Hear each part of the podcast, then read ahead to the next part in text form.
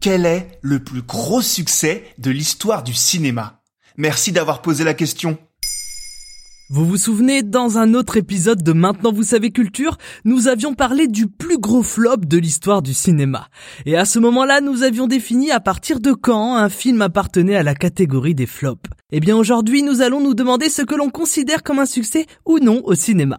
Alors vas-y, euh, pose-moi la question. Ah, alors à partir de quand Partons de succès au cinéma. Voilà. Alors le problème avec cette question, c'est qu'elle est avant tout d'ordre philosophique. Je m'explique. Si l'on est un réalisateur débutant et que notre film est en adéquation avec ce que l'on voulait en faire au moment de sa sortie en salle, on peut parler de succès, de succès artistique. Si en plus ce film permet à ce réalisateur de continuer sa carrière, on peut alors parler d'un succès personnel. Et si la critique presse en sens ce long métrage, même si le public ne se déplace pas plus que ça pour aller le voir, là aussi on peut parler d'un succès, d'un succès critique.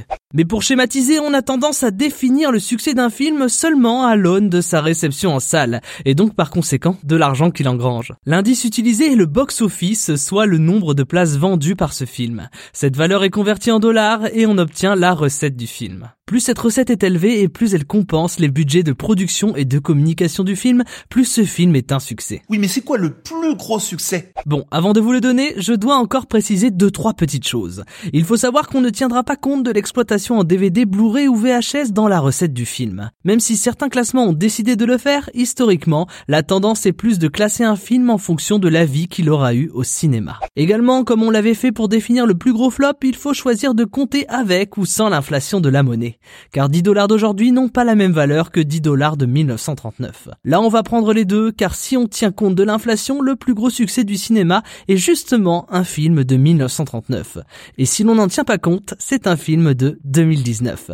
Oui, 80 ans séparent les deux plus gros succès de l'histoire du cinéma. On veut savoir, c'est quoi ces films? Si on ne part pas du principe qu'un dollar d'aujourd'hui vaut autant qu'un dollar de l'époque, c'est autant en emporte le vent qui est le plus gros succès de l'histoire du cinéma. En convertissant, le film de Victor Fleming aurait engrangé l'équivalent de 3 milliards 728 000 dollars actuels. Et si par contre on ne tient pas compte de l'inflation, le classement est essentiellement composé de films très récents, avec en tête le film le plus cher de l'histoire, mais donc également qui a rapporté le plus, Avengers Endgame. Avec un coût d'un demi-milliard de dollars, le film des frères Russo aura quant à lui engrangé presque 2,8 milliards de dollars. Un succès tellement incroyable qu'on peut presque se demander si aujourd'hui, avec la crise que traverse l'industrie du cinéma et l'explosion des plateformes de VOD, est-ce qu'il aura son équivalent un jour? Et avant de vous laisser, petit fait notable, que ce soit en tenant compte de l'inflation ou en n'en tenant pas compte, Avatar de James Cameron figure à chaque fois en deuxième position de ce classement. Donc finalement, je change d'avis, c'est peut-être bien Avatar le plus gros succès de tous les temps au cinéma. C'est d'ailleurs ça qui est beau dans le cinéma et même dans l'art en général, faire des classements n'a pas toujours beaucoup de sens. Maintenant, vous savez. Merci d'avoir posé la question. En moins de 3 minutes, nous répondons à votre question. Que voulez-vous savoir? Posez vos questions en commentaire sur les plateformes audio et sur le compte Twitter de Maintenant, vous savez.